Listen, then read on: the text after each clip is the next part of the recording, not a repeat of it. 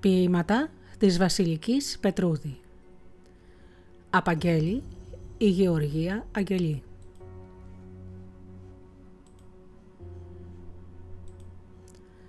Ινφέρνο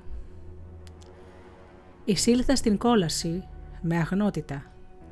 Άφοβα κοιτούσα τα καζάνια και τις φλόγες. Κόφευα στο θρήνο των καταραμένων. Πέρασα μέσα από τις φωτιές, αδιαφορώντας, απαθής, έμενα μπροστά στο μαρτύριο των τόσων χαμένων ψυχών. Γιατί γνώριζα πολύ καλά πως το καθαρτήριο ήταν απλώς μια παιδική χαρά σε σύγκριση με τα εγκλήματα που έγιναν στο όνομα της αγάπης.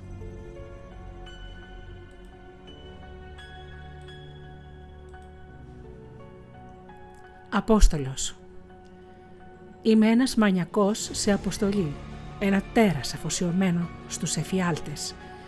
Προσπαθώ να διαπεράσω αρχανιασμένα μυαλά, σφυροκοπώντας τα με στίχους θανατερούς.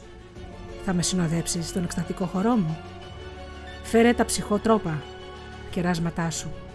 Κι έλα, να γιορτάσουμε τη σύψη του κόσμου. Όλα σκατά είναι φίλε μου. Εκτός ίσως από ένα σπουργίτη με επίσημο ένδυμα. Μην αναστατώνεσαι, αυτό είναι μόνο το προσωπείο της παραφροσύνης. Στην πραγματικότητα είμαι τόσο τρελός όσο και εσύ.